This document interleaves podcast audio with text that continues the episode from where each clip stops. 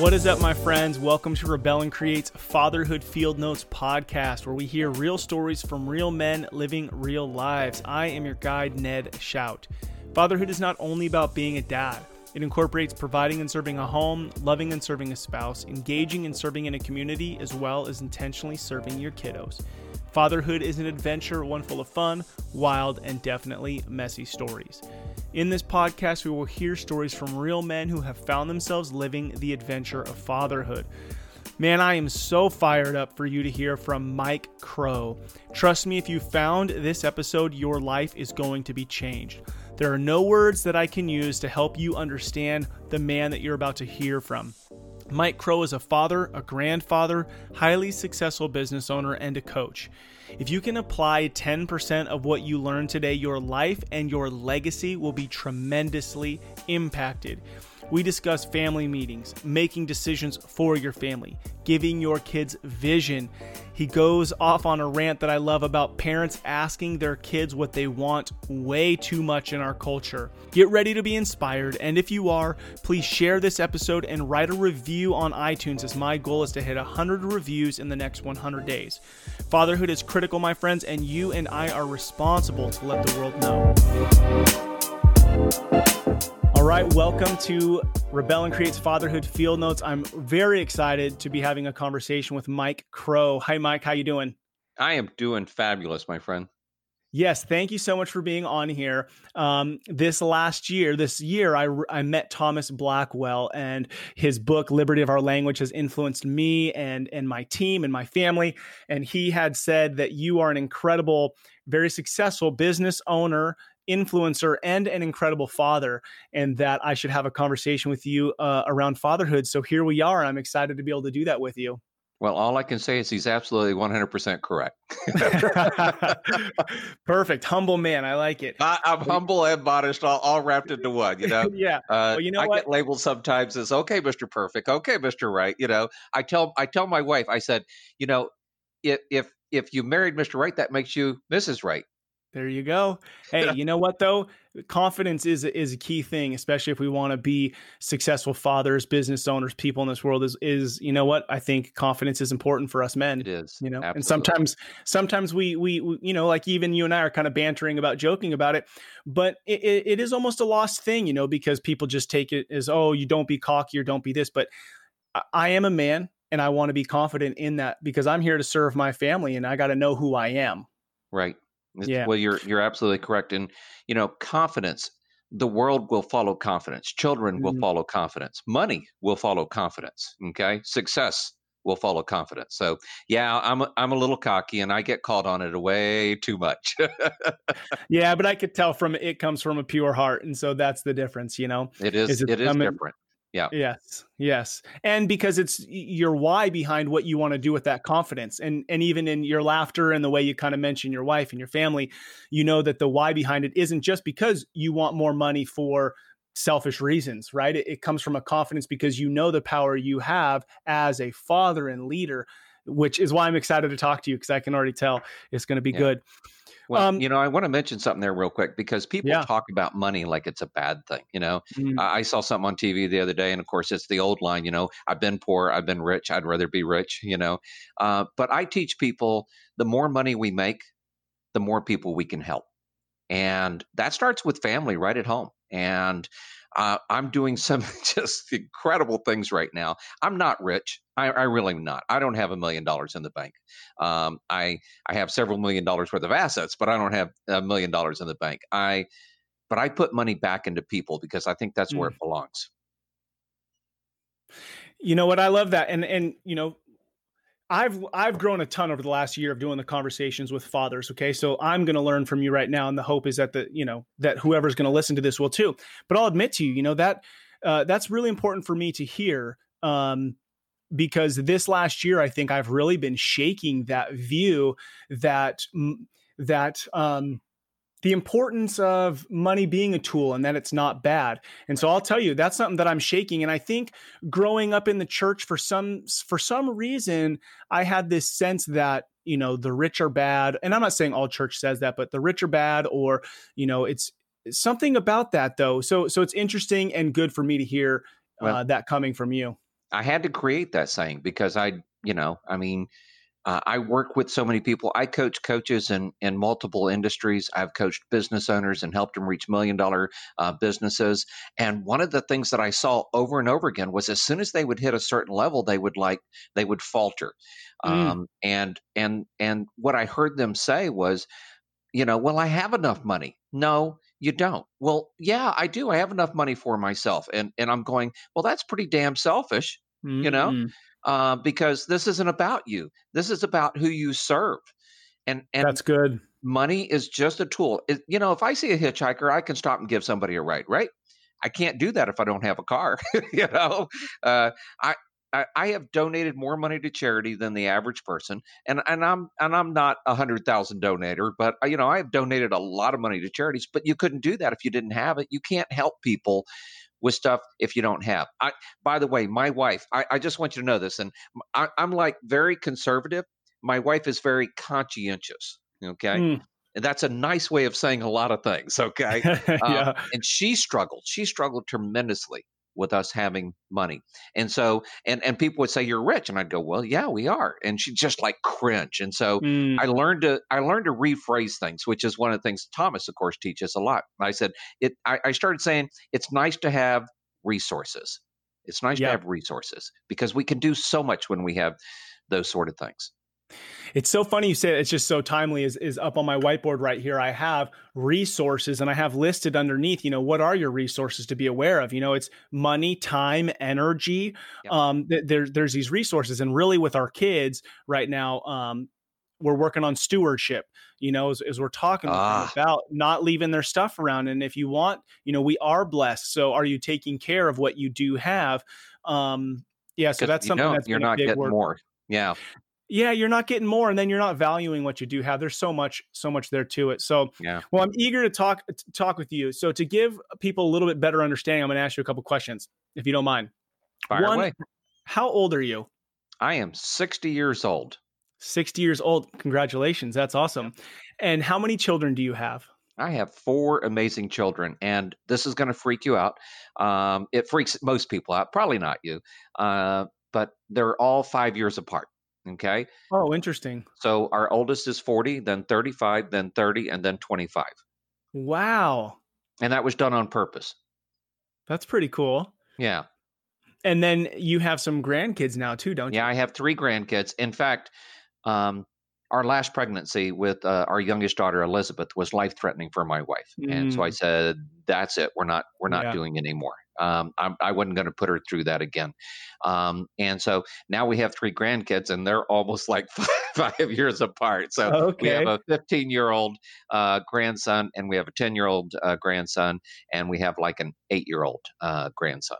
And our eight year old uh, has autism, unfortunately.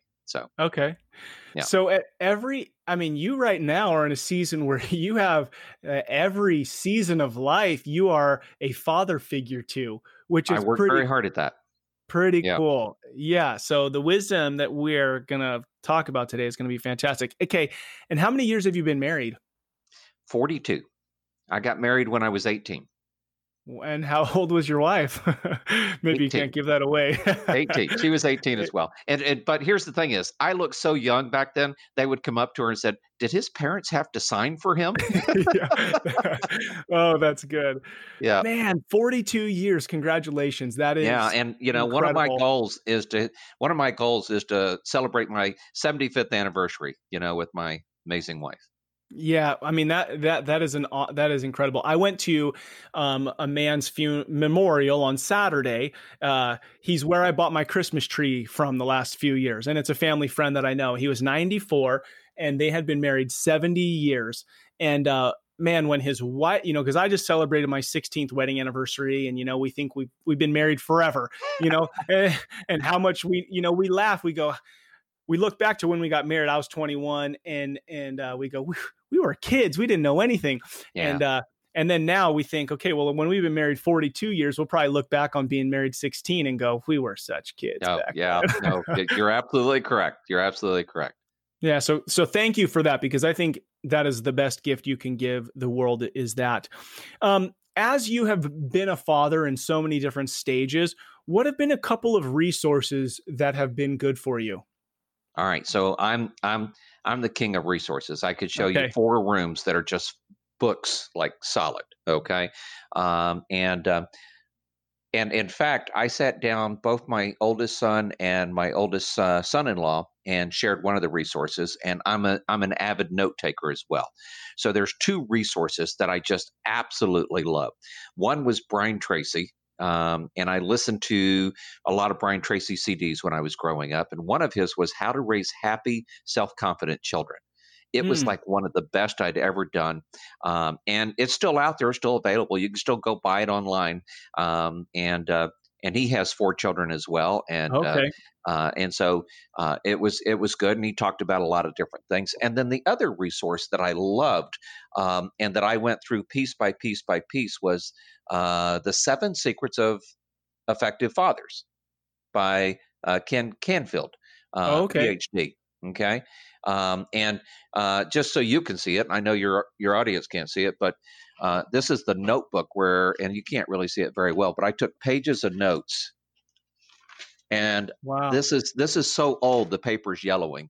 Um, and uh, and then when I passed it on to my oldest son and uh, and my oldest son-in-law, I made copies. Of, I bought them both the book, the CDs, uh, and gave them my notes. And then I went, I sat down with them and talked about the different parts of that with them. Wow. Talk about creating legacy. That's incredible. When did you go through that? When you first knew you were going to be oh, a father? 10 years ago. Uh, well, I, you know, that that's one of the things I, I, I wish I had done better was date stuff. I date stuff mm. now. Yeah. Uh, but I don't know when I took these. Oh, wait a second. I have something here in the book that has a date on it 94, 1994. 94. Yeah. Uh, so there's, wow, how there's, incredible yeah, there's some notes here from a church sermon that uh, that are in here with it. Yeah, nice, nice. Well, I, I mean, how powerful to be able to sit down with with your your sons and and be able to share that with them. Now, did you share that with them when they found out they were going to be fathers, or when they got married, or when they got married? When they got married, okay, yeah, yeah. And, and how powerful! You're not going to understand this information yet, you know, and but I want you to understand that there there is information out there and you're you're not winging it you know you're you, you need to know that you're not winging it that there's information out there that that tells you shares with you how other successful fathers have raised kids hmm. Man, I'll tell you that is so powerful because it, you know, we have so many jokes around how the mother does so much to like have a kid, and then the dad is just, you know, he does his 30 seconds and then he goes to work. You know, I mean, that's that's the where we go. But that my kids that, wish I had done just 30 seconds. when you've invited them in and really created almost a rite of passage to pass something down, uh, I think is just incredible. And and I think that's really what we long for. So cool, fantastic resources. Thank you. I think you're already kind of sharing it, but in in just a, a couple of minutes, what do you think the role of the father is? Well, mine goes all the way back to biblical. Okay. Mm-hmm. Um, yeah. I think our role as a father, and it gets mentioned actually in uh, the seven secrets of effective fathers, is that uh, our children see God through us. Mm-hmm. Um, and the stronger we are as a father, the more they're willing to believe that God is there as well. And uh, we're very, very, very faith driven uh, around here. And uh, I don't believe that anything really happens by accident. Um, and so part of my job is to be a good father so that they can see how that's possible. Yeah. And uh, so, um, and, and, you know, our job is to help guide them, help give them confidence, uh, to empower them. I mean, all of those things that you hear everybody say. And, and, you know, I, you could have a list of 20 things there, uh, of, you know, what a father is. And, you know, um, and so there's a lot of fun stuff that goes along with that. But our our number one job is to set a good role model for them to be a good parent when it comes their turn. Mm, yeah, yes, it's so important to, for people to realize that it's the way that you parent your kid is going to be passed down to how your grandkids are are raised. Four generations deep is what they say. Four generations deep. Yep, that's wow. what the Bible says. Yeah, you think about that. I mean, that means that your words and your actions and mine impact beyond our own lifetime. Yep. And what I really like to point out too, which I've been saying is is that it then it doesn't just matter about what Ned does. It it also matters what Mike does because my kid could marry your great your grandkid. Hell yeah. Right? And and that means something. So so it can't just be just internally focused just my home. I have to I have to be out in the community with other men making sure there's like-minded men uh, who are raising their kids because if I want my generation, four generations from now, to be impacted in a positive way, it, it's not just what I do; it's what you do. So I love that. Awesome. Okay, so the podcast is called Rebel and Create Fatherhood Field Notes, and we're already doing the Fatherhood Field Notes pieces. You have years of wisdom and you're open i mean literally you just showed me your notes from 94 right? So you're, right. you're showing me your field notes and, and sharing your wisdom with us. And the, the theme or the mantra is rebel and create. And i wrote a book and put it out last year called rebel and create. And, and it could be a global thing or or a small thing. So let me give you an example. Is on a big scale i could be rebelling against the status quo of what media says a, a man and a husband and a father looks like so that i can create a stable, safe home that lasts for generations. Or it can be I'm rebelling against being on my phone at six o'clock so that I can create family meal time where we have real conversation. So, whether it be something small or something big, what's something that you're rebelling against and what do you hope to create out of that? Uh, I, I believe that the world has been trying to redefine fatherhood. Mm. Okay. Mm. Um, and in, in the book, actually, uh, one of the things he talks about was, you know, in the old days, kids used to be able to watch their dad work, and right. um, you know, on the farm or or whatever construction, you know, they grew up next to him working. Um, but nowadays, he goes off, he work, he earns a paycheck, he comes home, um, and and I'm gonna I'm, I'm gonna be just a little bit negative for a second, and I tell my kids this because I want them to understand why I, I do what I do in so many ways. But I believe the world is currently being redesigned to tear families apart mm. and um, uh, to make men weak, uh, to make women uh, obsolete almost as a mother, um, and and I mean take take kids and take them off to college and and and that's all great. Kids should go to college. Um, all four of my kids have graduated college. And however is that they send them far away to college and they don't come back okay and so now the family is spread out across the world and and the world is designed currently to create what i call indentured servitude okay or indentured servants you know so you have a wonderful picture of a boat up there i love that picture of a boat mm. uh, in the old days if you wanted to come to the new world then you would basically um, you know i thought i turned that puppy off um, and if you wanted to come to the New World, you could get free passage on a boat, but you would owe seven years of labor to, to someone who paid for your ticket. Well, the world's not satisfied with seven years anymore. They want you for life. Mm. Uh, so hmm. whether it's credit cards or whether it's school debt, none of my kids have school debt, uh, wow, and they all awesome. paid for their own colleges. Okay, um, but the world is just out to destroy families right now. And I will have to tell you, I have been told I'm crazy.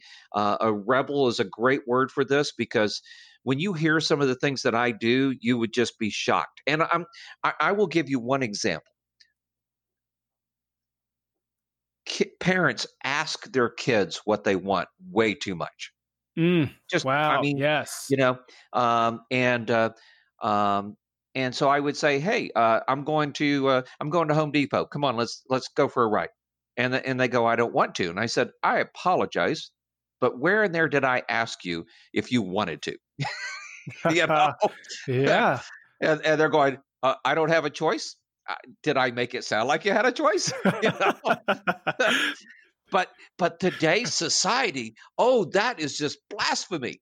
You've mm. got to ask a child, does he want to go see a movie or not? Are you kidding? You're going to go see this movie with me.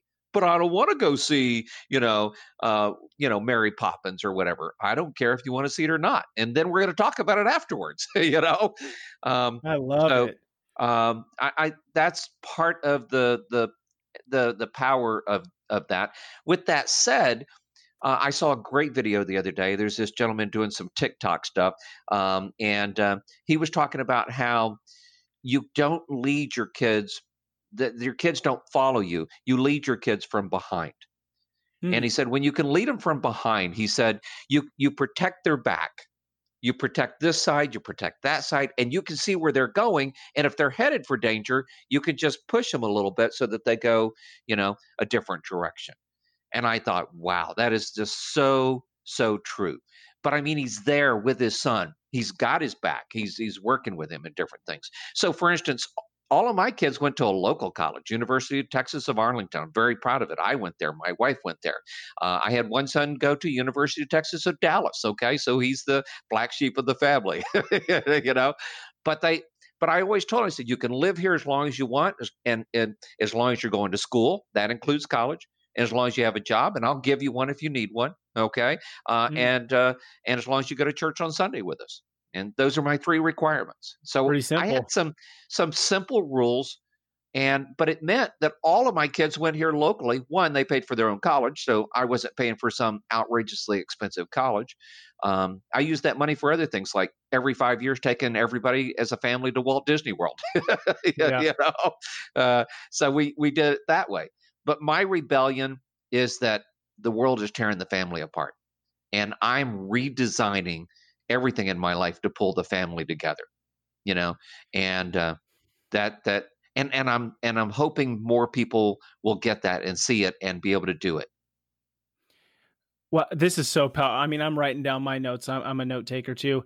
I love it Rede- redesigning everything to bring the family together. Yeah. um yeah you share i mean obviously you're doing it because you believe that you have the ability as this father role to create this this family legacy right which is what we're talking about here and and that you have the power to to do that but it definitely doesn't come from this dictatorship. I mean just the way that you carry yourself and talk i mean you just seem like your kids want to be around you right? Well we seem, make it so they want to be around us all okay, right? Okay so so talk to me about that how do you how do you make it so your kids want to be around you? I mean, obviously you had some simple rules. Um, you you've given them opportunity. You said, uh, yeah. So give me a couple. Talk to me more about that. All right. So this started years and years ago, uh, and uh, one of the things that I looked around was I said, "What?" I look. The kids on the block go to one house almost predominantly, right? Yep.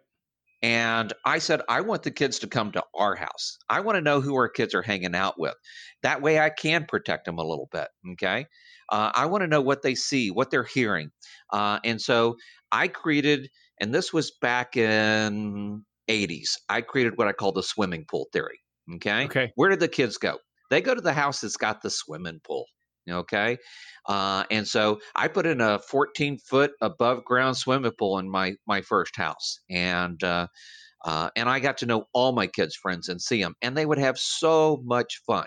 And uh, it was it was incredible. Now you see this room behind me. I know your guests can't see it, but maybe you can describe it to them. Yeah, I so see some Star room, Wars posters and stuff in there. Yeah, this is this is my computer room. Okay. Okay. There are six computers here, all linked together.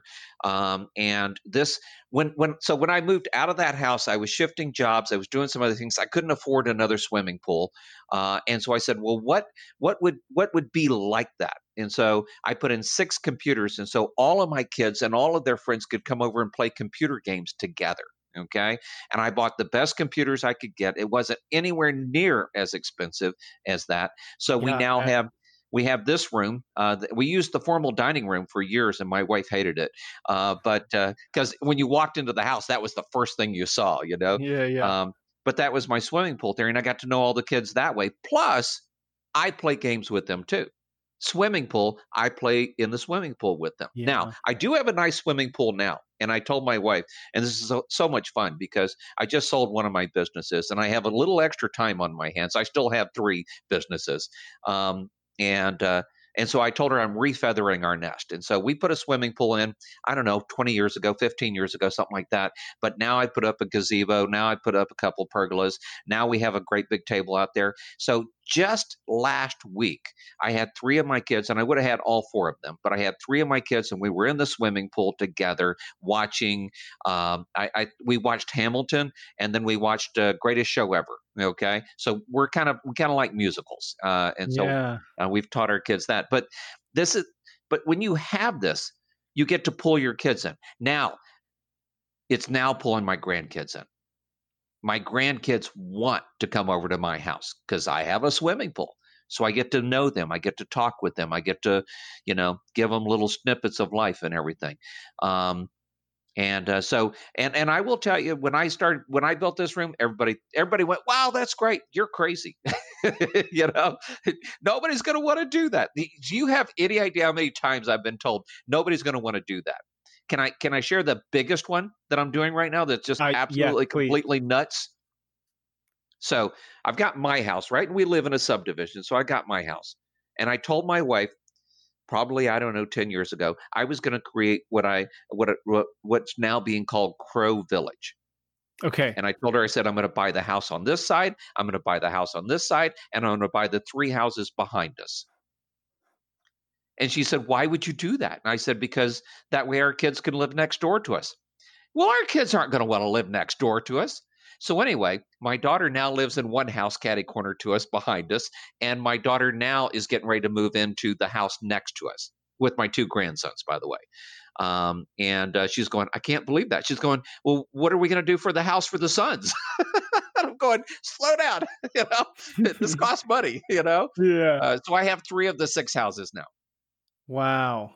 Yeah. You know, I I love what you are saying. I mean, because you're talking about things that are possible, right? So eh, it's you're talking about you want to change the world, right?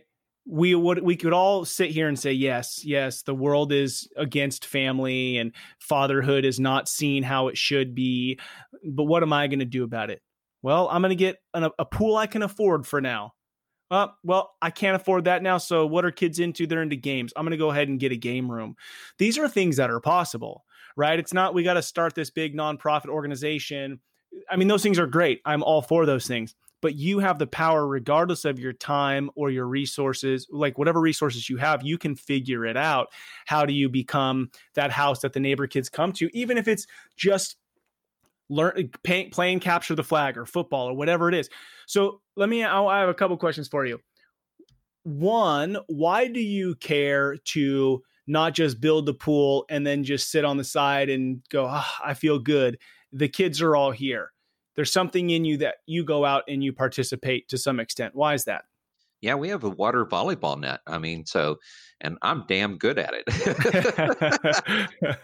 but for instance, um, my oldest uh, grandson the other day, me and him on a team together, right? Mm. And we mm. were playing two of the ladies, uh, my wife and uh, one of my daughters, and uh, and and you know they said they're going to kick our butt, and they got close, but not close enough, you know. Yeah. So I built, I built a moment with him, and he'll yes. never forget that moment, right? And you know, and he did a pretty good job, you know, and he he held his own weight, and he and uh, and that was me and him side by side. And i cannot emphasize enough side by side instead of across the table you know in a confrontation thing. Because if i can if i can help him and get him to know me there where we're having fun then he'll be willing to listen to me when it's not so much fun. And so by the way sometimes i do sit on the side of the pool in a chair and you know mm-hmm. drink a glass of tea or something and and watch it. And i and i just I don't know. When you moved into your first house, I moved into my first house. It was a two bedroom frame house. I sat in the living room and I looked at the ceiling and went, oh my gosh, I have a home now. You know? Wow. Sorry. Uh, and, and, and, and the same thing is happening sometimes when I see my kids and grandkids all together. Yeah. You know, uh, I have a family you know and and I have to give my dad lots of credit. My dad was always big on family and and so he he helped me make a transition from his family all families by the way are dysfunctional anybody tells you families are oh my family was dysfunctional trust me all families are dysfunctional yeah. uh, you look up family in, in, in, the dictionary it should say a dysfunctional group of people trying to put up with each other you know so um, but I have to give my dad a lot of credit. Uh, he really built how important family was into me. I've just taken it two or three more notches, and I'm and I'm I'm blessed to still have him around. So uh, mm. we love having four generations of pictures. You know, um, so we went to the state fair with me and him and and kids and grandkids sometimes, and so that's a lot of fun too. That's incredible. Now, did you say that your dad didn't come from a good family? No, he uh, he struggled a lot. I mean, he he still carries a lot of pain, a lot of scars from that. And and by the way, I carry a lot of pain, a lot of scars from my dad's uh, uh, inability to raise children. And I say that, but I but I want to put it this way: he did the best he could, and he was improving on where he came from. Yeah, yeah, and then look at what it's turned into. Yeah, right. The and, work and, that he did has yep. has has developed into this. So, what is it that has made you care so much about fatherhood? Now, I do know at the beginning you said, you know, based uh, being a faith based person, that you you do find that it's part of your duty, you know, to represent uh, your creator through your role as a father. But was there a moment or a time or a season that kind of set you up to go this this family thing is is, is critical and I need to take um, this really serious. And, and, again, it goes back to my dad. Um, mm. And my dad used to take us camping as a family. Uh, my dad used to uh, take the baseball out. We'd we'd play baseball at the park. Um, and uh, uh, and and and my dad struggles with a lot of stuff even today. Um, you know, and I, I try not to focus on that. I try to focus on what he is accomplishing, what he has accomplished, and I will tell you that when I was a kid, uh, you know, my wife and I joke that at 10, everything happened to me at age 10. Okay. Don't ever forget how important age 10 is. Okay. okay. By the way, we'll talk about 15 at some point because you're, you're not there yet. 15 is like the roughest year ever for kids. Oh, uh, great. Yeah. Yeah. I just thought, thought I'd clue you in there since uh, you've got one that's 14 now. Um, but, uh, you know, ever since I was a kid, I, I, I wanted to make sure I, I saw so many families that would argue and and fight and and uh, belittle each other. So these computer games here, all right, we don't allow the kids or us to play against each other. All of the games are cooperative games. Okay. So there's a game that our kids love. It's called StarCraft, if you haven't heard of it. Okay. Okay. Uh, and uh, you play either humans or or there's two different types of aliens, and we we we gang up and beat the computers. Okay. And uh, I have allowed my grandson to start playing me one on one because I can handle it. Um, and he was beating the snot out of me. I beat him last time, but uh, uh, and, and, it was pure luck as far as I'm concerned. But we built that in so that they learn to work together, not work against each other. And and people people think it's great that their kids compete against each other. And I think it's great when the kids learn how to help each other. Um, and you know, I mean, we got one over here, and he's he's like seven, right? And the aliens are attacking him, and everybody goes to his rescue. What does that tell him? You yeah. know, and what yeah, does it teach powerful. the other kids? You know, um, and it teaches him, by the way, okay, he died. Now you're next, you know? But if you helped him, now he can help you. Yeah. And, you know, the one of the greatest things that I, I enjoy is watching my kids help each other nowadays. And I mean, they all go to support each other in miraculous ways compared to today's world. Yeah, that's pretty powerful because you do see so many families just spread out. So the legacy that you're building is is that family is more than just this time before you're 18 and then you're gone. You know, yeah, I mean, uh, just that- for an example, look at my sisters. I've got one in Georgia, I've got one in Lubbock, and I got one somewhere else in you know another part of Texas, and I see them maybe twice a year. Yeah, yeah. Yeah, it's sad when I think about my kids, you know, how much they play and enjoy being together, you know, going into a time where they don't see each other very often. Yeah. Yeah. And they're, they're, the world is always going to supply challenges like that. Our job as a parent, as a father, is to help give them the ability to pull together and support each other. So this whole Disney thing, and by the way, I'm a huge Disney fan. So, but every I love Disneyland. every five years, I would I would basically pay for us to go to Disney, the whole family. But I mean, it is a group effort. It is it is you know different planning and different you know putting the pieces together and and uh, uh, but it but it is it's not a challenge. It's not people working against each other. It's people pulling together. The family yeah. pulling together. Yeah, it's to go create memory together. yeah. So I I have another question I want to ask you. Um, shift gears slightly is Thomas had mentioned that you have a lot of your family working together and that you have found success in that. You know, a lot of times you hear family shouldn't work together. But I mean, you're already talking about it, even the video game example. But it sounds like in your businesses, you have or have at times had family members working together. How have you created success around that? Um, carefully. uh, you know, I, I, you know, you know, it's kind of funny. Sometimes people tell my kids, "Golly, I wish I was one of the family," you know, and they say, "Be careful what you ask for," you know. you haven't seen you haven't seen the true beast, uh, you know. Um, and I and I'm I'm going to tell you another secret here. People tell people that when you have family in business, when you have your kids in business, that you treat them just like every other employee, and it's one of the biggest lies out there. There's no way you treat your son, your daughter, uh, the same as every other employee. Now, does that make them weak? Maybe. Does it make them feel entitled? Probably. Um, you know, on the other hand, they will do things that no employee would ever do in most mm-hmm. cases. Okay. Um, I, my kids and I have stayed up till 2 or 3 a.m. working on a project, getting it turned out.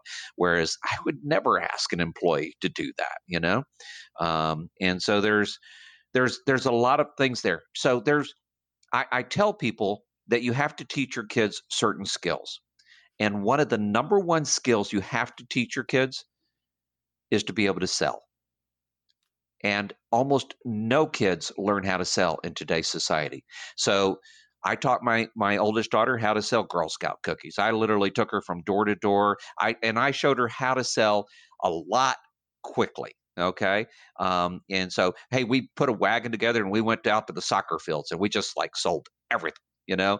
Um, and uh, uh, I taught my my son how to sell. Uh, so we have a sales position in our company. We do not call it a sales position. Okay. Um, and every one of my kids have gone through that position at my company and learned. What do you call that position? Client coordinator. So we hire wonderful, amazing people that are not salespeople, and we never call them salespeople, but they have a kill ratio. What does that tell you? you know? Yeah. They are expected to schedule seven out of 10 people that call. And if they don't schedule seven out of 10, they need retraining, or maybe they're in, a, in the wrong seat. Okay. And that happens.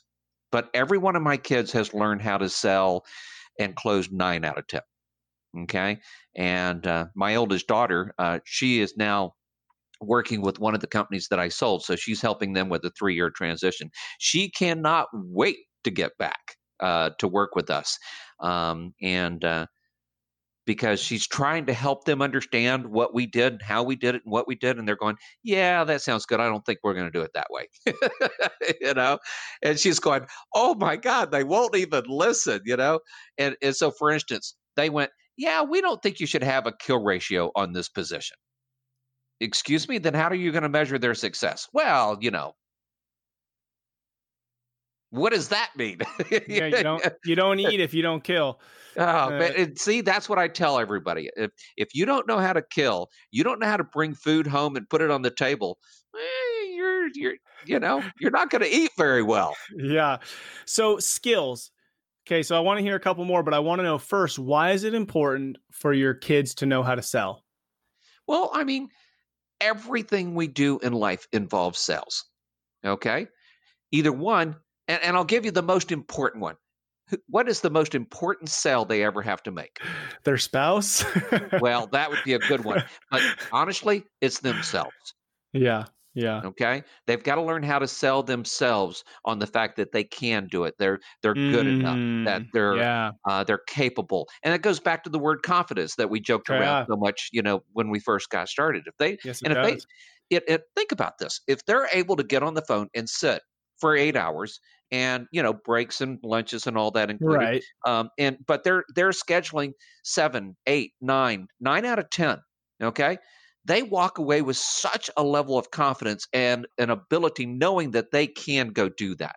Um, my son actually, and I I taught him a, a, a few scripts, but he literally created a club at his high school to watch cartoons.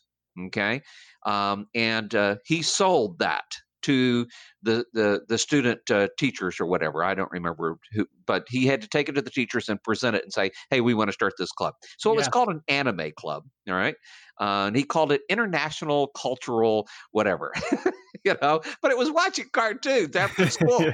you know, uh, you know, and and my youngest son uh, called me not too long ago. This is one of those calls that you love getting as a parent. He said, mm-hmm. "Dad, I just want to tell you thank you." He said, "I did." I, he said, "I just had an interview and I crushed it." Yeah. And you know, they asked me, "What did I do for work in the past?" And what's one success I've had? And what's one of this? And what you know? And he's going, "Man, I I had all the answers." You know. So sales is is is it may be the number one skill every person needs that the world is trying to you know, tell you that salespeople are bad.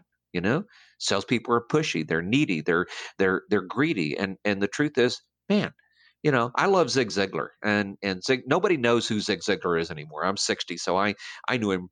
I I, I knew him, uh, oh, wow, and and. I know his son Tom Ziglar and his and his daughters, uh, and uh, um, and at one point I was even Ziglar certified. You know, uh, so but uh, I mean, he said nothing happens until something gets sold, you know? And so, yeah. Yeah. And I, I just talked to we have a we have a home inspection company that's that's our core business and we have right. anywhere from 12 to 18 inspectors you know depending on when when you ask us okay because life has been pretty brutal on people right now um, and uh, and I and I told him the other day I said you guys may be the best inspectors in the world but nothing happens unless those ladies in there schedule it so you should treat them like gold. Okay. And I have to tell you, those ladies, uh, they're not cocky, but they're they're very confident in what they do. Yeah. So sales, number one skill. Number one and, is sales. And and nobody teaches their kids that anymore, right? Oh, you, you don't want to be a salesperson, you know. That's what they tell their kids nowadays. So they're the world is literally robbing people of some of the most basic skill sets that you need to succeed. Yeah. Yes. Yeah, I'm in sales. I've been in sales since I was 20. And so, little opposite conversations happening in our home around the opportunity uh, that you have in, in, this kind of position. So, if you were to say one or two more skills that you think is important for a father to teach their kids, what would you say? Oh, you're going to love this one. By age 12, all of my kids have to read a book and have to give a 30 minute presentation to the family. 30 so minute presentation. public speaking is is one of the number one skills uh, one of the top skills that all of my kids have to do. So they have to uh, one of my daughter read a book uh, the oldest daughter read a book called uh, uh, john t. Molloy uh, and how to um, how to work your competition into the ground and have fun doing it okay?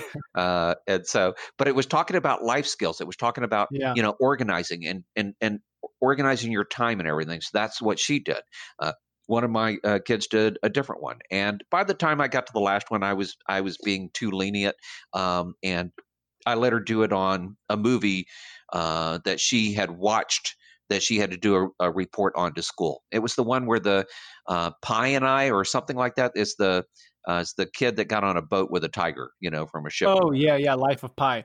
Yeah, Life of okay. Pi. So she she had to do a she had to do her thirty minute presentation on that. Okay, well that was a that was a very interesting movie. Yes, so okay, I want to point something out right now because if I'm a dad listening to this and and maybe I'm not you know as engaged as I would like to be, or that's why I'm listening to this podcast because I want to be engaged. And if you the very first thought came into your mind when you said my 12 year old read a book and did a 30 minute presentation and you thought, ah, oh, my kid would never do that. I want to have you rewind back to the beginning of this conversation uh, where we heard Mike say, oh, you know, did you think this was a question? Did you think you had an option here? But I also want to point out because this is something that I struggle with is finding that balance of not just going to like very strict, stern dad. It doesn't have to come from that stance. It can still come from a a, a laugh and a chuckle and a well, I didn't, you know, it wasn't an option, so go do it, right? right. But it doesn't have to come from this um this mean dictatorship, but I want you to know if you're a dad listening, you have the authority. You're the only one really who's been given the authority, right? It's not their teachers, it's not their principal, it's not right. their youth pastor, whatever it is that who's in their life. You're numero uno.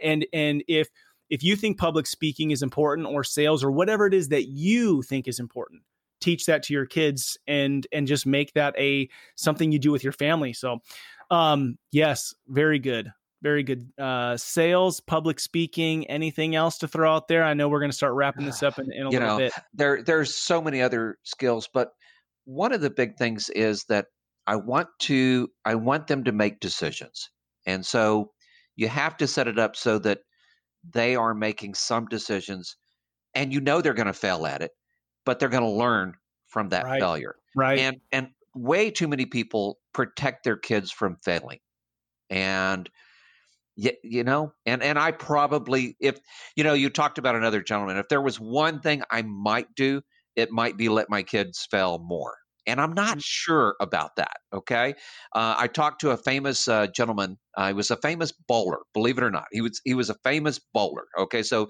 uh, you go bowling we would take the kids bowling and and this one gentleman he said i remember i i remember my dad teaching me how to bowl and he said and I never remember putting a ball in the gutter because they would put those the, those gutter the guards up, up, yeah. And so the kid never remembers putting a ball in the gutter. And so I I, I debate on this. Should I have let my kids fail more? Um, maybe you know, but decision making that's a big part of it. Uh, I want my kids to be confident. I want them to see and and you know when they when they can do sales that builds confidence. When they when they can do public speaking they can do confidence. By the way all my kids have done public speaking at one point or another uh, wow. in somewhere. And and it's like what? It's the number two largest fear they say you know? Yeah. And my kids look at them like what do you mean? Yeah you know? Uh, and uh, and so many kids go well i i would never do that. Um, and it's uh, watching my kids raise their kids too uh, we took my oldest grandson. We went ziplining. Uh, we went to Tennessee for a. I had a Disney cruise planned in June, my friend, and they canceled it on me. Oh. Okay, they canceled it on me. I had a week in front and a week in back at Walt Disney World with with house. So we we don't we don't stay on site at Disney. We rent a big house where right. all of us stay together. So that probably tells you a little bit about who we are. But you know, um, my oldest son was like scared to death to zip line. And uh, I watched my eldest daughter, and I participated, but I watched her explain to him, "You have to do this." And and I told him, I said, "Buddy, you don't have to do this. However, if you don't do it, you and I are going to sit home every day and work on stuff, and everybody else is going to go have fun. They're going to go do everything else, but you and I, we're going to stay home every." And he's going, "You're not serious, are you?" Serious as a heart attack guy because if you're afraid of this, then you and I need to spend more time together. Hmm. So the threat of granddad, you know, and, yeah. he looked at me like three or four times. You didn't really mean that, do you? Oh yeah, I did. Yeah, yeah, you know. I mean, if and, and here's a line that I love to ask my kids, and I wrote this down. And every parent needs to sit on the side of the bed with their kids at some point and ask their kids this: Is there ever a time that I told you something that I haven't done? Or haven't lived up to. And by the way, I did that when I learned it. Every one of my kids had one thing. Wow. Yes. Okay. And when I when when I figured out what it was, I fixed all of them. But yeah. I want my kids, I want to be able to say to my kids, have I ever told you one time that this was going to happen and it didn't? Okay. Or that I would do this and I did. And I want to make sure they know I'm like what the Rock of Gibraltar, right?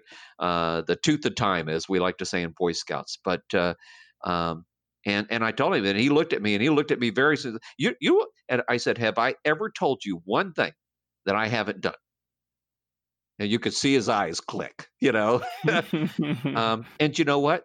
At the end of the day, he was so proud of himself. Yeah. For for doing the ziplining thing. But you, yes. but you got to build confidence. You know, you got to build confidence. And uh, it was it was a tough half hour convincing that kid to zipline. Yeah, it's so it's something. So I have four daughters and a son, and and it's been interesting learning to build confidence in my son. He's 11 now, you know. So it's been interesting to find the balance of when to push him and when not to. Yeah, you know, because I I noticed a time where I pushed him a little too hard, and he wasn't ready for it. God, it and, feels and bad, I, doesn't it? Yeah, it feels bad, and, and, and you know, luckily I caught I, I caught it. I think in time to where I didn't just totally emasculate, you know, him. Um, but it's funny now. So like I was celebrating him the other day in front of the the family because um, we we built a dirt bike track on the property, and I remember a time uh, a couple years ago I had to. He was so scared of the 50 dirt bike. I knew he could do it, but he was so scared that I said, "Okay, every lap you do on the driveway, I'll give you a quarter." And that so so he on this uh the 16th lap, I said, okay, okay, you're done. You you get off now because he would have gone all day long. he would have gone all day long. But now he's out there with his friend right now as we speak, and he's on a bike that he can't even put his feet on the ground. He has to start it on a kickstand because it's too big for him. And he is riding lap after lap out in the dirt, hitting jumps, and he's 11. And I was celebrating the other day, you know. So as a dad, there is that balance too to figure out, you know, the, to be in tune with your son and your grandson to go how can i push where? Can i push where? Are they're ready. Um, and it's just so rich to see you know like you said yeah. you're probably being on there with him. You are building that confidence. It's just it's such an amazing opportunity. More valuable than a golf game or a business we build or whatever it might be not that those things are bad but they can't replace the fulfillment you and I right. were designed for. Don't don't miss something you said here. And uh, uh, one speaker that I work with, and I've worked with so many speakers and so many coaches, and I've had so many coaches, and I run masterminds for the last thirty years, uh, mm. uh, pulling people together and teaching stuff. But one one phrase that came out years ago was ethical bribe. Okay, and you made your son an ethical bribe. And yes. I have used that so many times on grandkids. And and all of us have, but some people won't take it and some people tell you it's bad. Oh, don't give your kids money for grades. They that's their job. They should do that. Yeah, maybe, maybe not. Okay. Uh, but I told him, I said, if you do this, I will give you so much money on top of that. That was one of the things that got included. And then at the next next stop, I told him, I said, for every person that you go in front of because I wanted to get that second one just as quickly. Uh, Every yeah. person you go in front of, you get an extra dollar. Okay, um, you know, and so roller coasters are my thing that I try to help my kids use to get over fear and everybody has to get over a roller coaster fear at some point. And how mm-hmm. many people do you know that go, man, I don't ride roller coasters. I'm scared of roller coasters. And I'm thinking, golly, you know, what happened to you? You know. And by the way, I've got some family. I'm probably going to take a bite on that one. Um, you know, some some people that married into the family, but uh, but I, I tell them, I say, hey, you do this. You get to go pick out the T-shirt you want to say you rode this. Oh yeah, that's great. Ethical yeah, bribes. Yeah, ethical bribes. I like it. I'm going to keep that that. Oh, Mike, this has just been fantastic. I absolutely love talking fatherhood with you. Um, and I love the passion in your voice, in your eyes, in your, you know, the the words you're using. And I and I I, need mentors like you in my life to have these conversations to go, man, this is this matters. So I, I, just thank you for sharing your life with us. Um, so that we could all learn and grow. And my last question for you, and, and I, I think you've answered it so well already, but as you peer into, you know, you're 60 now and and say in the next 20 years you start to peer let's use your grandkids and you start to see the families that they're building what's the legacy you want to see? You know, we're not talking money, we're talking the character, the relationships. What is it when you peer into their homes when you probably actually will be able to peer in their homes because they'll live across the street from you? What is it that you? what we're, we're putting up ring devices so we can see where they're home. yeah, in the Crow Village. Yes. What is it that you'll see? You know, um, it was kind of funny because Crow Village is six houses, right?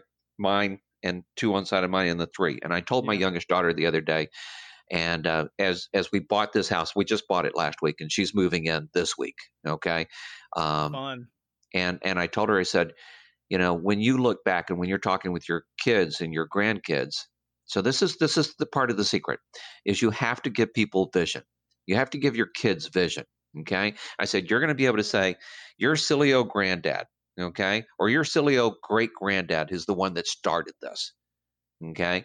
And so I'm now giving her the scripts of what she'll tell those people um, and those kids and everything. And, you know, and I'm, and I, I, do I do a couple weird things. I have a family meeting, um, you know, where we bring all the family together. We discuss jobs, we discuss money, we discuss, you know, uh, everything, um, and so we do that. And and by the way, ethical bribe. I pay them to come to that meeting. Okay, 500 dollars a family. Okay, um, and and once people a year? go. Uh, well, we usually do it a couple of times a year, but. I, a couple of my kids ran into some real problems this last year. I have two kids that are getting ready to go through a divorce. Hmm. Okay if you, you go back and you ask yourself if there was something else I could have done. I did such a great job with my kids in a lot of ways, but what I didn't truly prepare them for was how other people in the world think. And so uh, Mm. they they um, they married some incredibly amazing, wonderful people that have some that that are carrying some baggage that they just can't they can't let go of um, and they brought it into the marriage and it destroyed the marriage. And uh, so there's there's that things as well. So the biggest thing that i'm trying to to do is to help give my kids the vision of what this will look like. And by the way um, and I, i'm you know i'm now having to deal with my ki- two of my kids that are going through divorces um, and it, it's just heartbreaking heart wrenching watching your kids go through that kind of pain. Um, and I told my daughter the other day, I said, uh, uh, I said, I want you to understand, he's getting part of your past. He got part of your past, Yeah. but he doesn't own any of your future. Mm, wow, that's really powerful. And uh, and i I've watched an immediate difference since she's what we say. This is this is why Thomas and I love each other so much. What we say is so important. The words that we plant, the words that we we put into place to help people get to where they want to be. I will tell you, you have to create those moments, though. Yes. Um, you know, one of the things that every book says is, you know, the best thing a dad can do is is is love the children's mother. Okay, uh, and so um, I have I have date night set up with my wife, but I also have family night set up with the kids. Now we don't do it anymore, but we used to do Wednesday nights. We used to do with the kids. And we'd Yeah. start with the youngest one would choose, then the next one up, the next one up, the next one up, then mama would choose, and then I would choose. And if we couldn't remember whose turn it was to choose, well, we'd start over with the youngest. You'd be surprised how many times it never got to me. Um, and can I tell you a dirty secret? I love the secrets.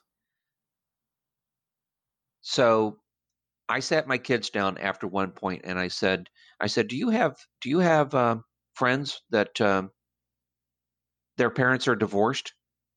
You could just see them go white. And are, are you and mom getting a divorce? No, I never said that. I'm Mm. just I'm just trying to see if you see that. And they went, well, yeah. Uh, and I said, I said, you don't want me and mom to get divorced, right? And they went, no. And and I said, so I need your help. I said, I want to take your mother out once a week for a date night. Hmm. However, if I say, hey, kids, me and mom are going out for a date night, and you all go, oh, can we come? Well, the answer has to be yes, because we would never want to leave you behind, and it would hurt your mom if we left you behind. So you have to be able to say, no, we want you guys to have that time together. And uh, it got to a point where if we hadn't gone on a date night for two or three weeks, the kids would start going, "Hey, you, you guys are when are you doing a date night again?" Hmm. Yes. So Wednesday nights we did family night, so the kids were taken care of, and they knew that was their time. And then Thursday night was date night for me and my wife, I love it. It's super. and we're married forty two years. And I Yeah, don't know how she 42 put up with me, honestly, but you know, I I, I do work at it. Yeah. Yes. You got me all emotional, clearly. guy. hey, this is this is it's so encouraging. It's so good. I, I um yes, I mean it's just it's just so powerful. I'm I'm I'm so encouraged and excited uh just about uh, you know everybody who's going to listen to this conversation. Um You'll have to tell them there's the dirty secret at the end of it, so they'll listen to the whole thing. yeah. Well, there's the last thing that I'll say is is is I appreciate you um you know sharing the the the the honest vulnerable pieces too because like you said in the middle of our conversation you know every family's dysfunctional or has is messy. You know, I like to use it's yeah. the word messy. It's messy. And you know, I think sometimes we can hear your enthusiasm and and the things you've done and feel like there's something about you that there's just no way I could be like that and and our family has so many issues or whatever but it doesn't change that you have a passion to fight for your role even when it's really hard right even when it's messy and and that is the role of the man the husband, the father, like you said, leave from behind, pay attention to what's going on, be in tune with it. You got to work on yourself too, which clearly right. you have said you've done, right? Um, it's never over, but you have that opportunity to be a part of the navigation of of your family and and it is going to be messy and it is going to be hard and it's not always going to go how you think it's going to go but it doesn't change the fact that the work you put in will be rewarding yeah and and don't expect the mom to be the dad.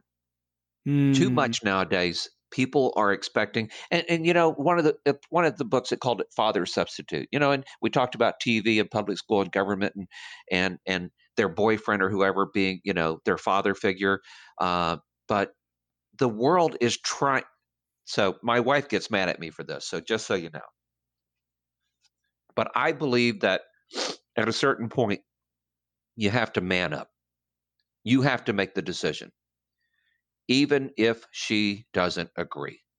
Mm. And everybody in the world tells you now you can't do that. You have to ask your wife. You have to you have to get her input. And I think that is so unfair to my wife. Wow, I love her, putting it that way. To ask her to make this decision for me. Okay? And why would you put your wife, the person that you love and care more about in this entire world, in the position of managing your life or telling you what's right or wrong? Now, I take her input all the time, but then I make a decision. So I had a job that I, for 13 years, I was in the grocery business. And I told my wife one day I quit. She went, can can we talk about this? Uh, it's a little late. I already quit. Eh, what are you going to do? I'm going to go work with my dad. We're creating a company out. Oh my God. What about our medical benefits? What about this? What about the 401k? I said, I know. I said, it's a shame. She said, Well, don't you think you should have asked me first? And I said, That would have been so unfair to you to ask you if I could quit my job. Because no matter what what you said, it, it would have been un, it would have been unfair. Okay. Now maybe you would have said, I'm I'm 100% behind you and I agree with you and you do what's best but the world doesn't the world doesn't do that. The world reacts in fear. Okay? And men need to learn to be men again. Okay? They need to learn to set up date night. They need to learn to make decisions. They need to learn and and and quit saying, "Can I go home and ask my wife?" Oh my goodness. Are you kidding me? That is so unfair for her to not know all of this, but you go home and say, "Honey, I'd like to invest in this. Honey, I'd like to do this." I've come home sometimes and invested $40,000 in something. And she's like, what the hell? you know? Uh, and even we've been married 42 years and we had this conversation last week. Okay. Honey, have I ever let you down? Never had a car repossessed, never filed bankruptcy, never missed a mortgage payment. You know, I think I deserve a little credit for, you know, uh, making decent decisions. Now, I'm not saying had I gone bankrupt, had I done this, had I done that, that my decisions would be bad now either. And and I will tell you, I feel sorry for women sometimes that marry men that just fail over and over and over. And those guys need to get around some people that are successful. Mm. I created a mm. thing, you know, be successful and be around those that are successful. I mean, you hang around, you hang around weak people. I used to go and used to hang around a group of gentlemen at church. And every Saturday we'd get together for breakfast. And one came home one day and said, I'm, I'm not doing that anymore. My wife said, But everybody says you should do that. I said, Yeah, but all they do is whine and complain about their wives. Mm. And I'm just not going to sit there and be part of that. I, I love you. I care about you. And I'm not going to allow a group of guys to make me want to sit there and complain and whine about you you know and by the way i whine and complain about my wife publicly enough you know i don't have to do it at, at breakfast table you know uh, so those are a couple of things that I, I want to make sure that people see the world is being designed right now to tear the family apart. The world is yeah. designed to tear men out of manhood okay? Out of fatherhood. And and it's why so many people so many men abandon their their children. And i think we're coming back around. And one of the things that I, I told my kids was, I want to make sure you get to know your grandparents. You know, in today's world, nobody knows their. I didn't get to know my grandparents. I really did, and I wish I had. And wow. I made sure, I made sure my kids do. And they're flawed. Oh my God, they're flawed.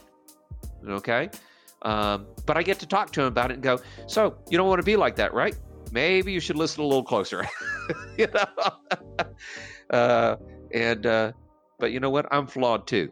And it's funny because I see my kids pointing at me sometimes going, You don't want to be like that, right? Maybe you should listen a little closer. uh, oh, Mike, you have no idea. This this has been the best conversation and the best moment of my week.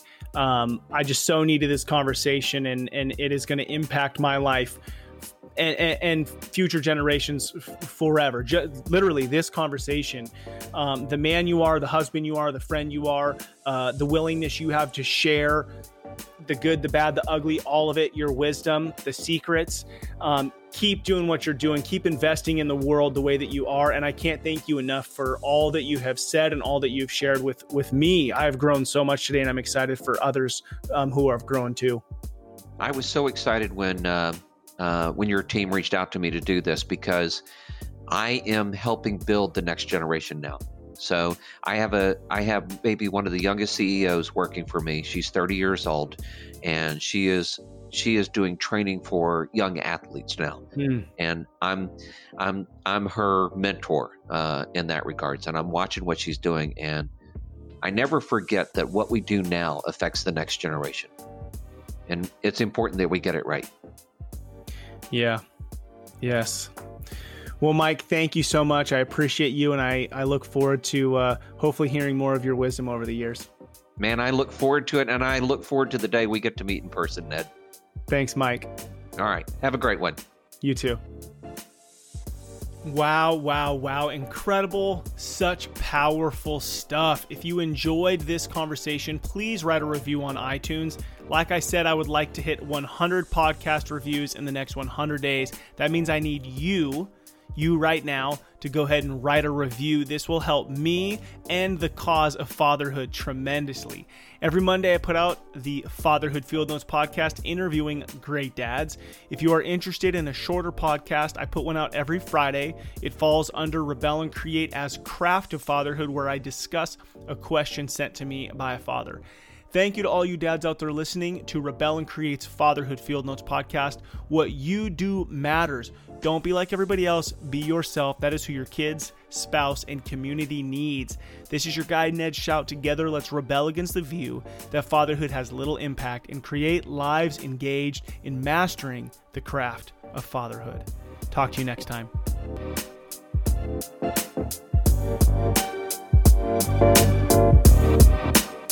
You.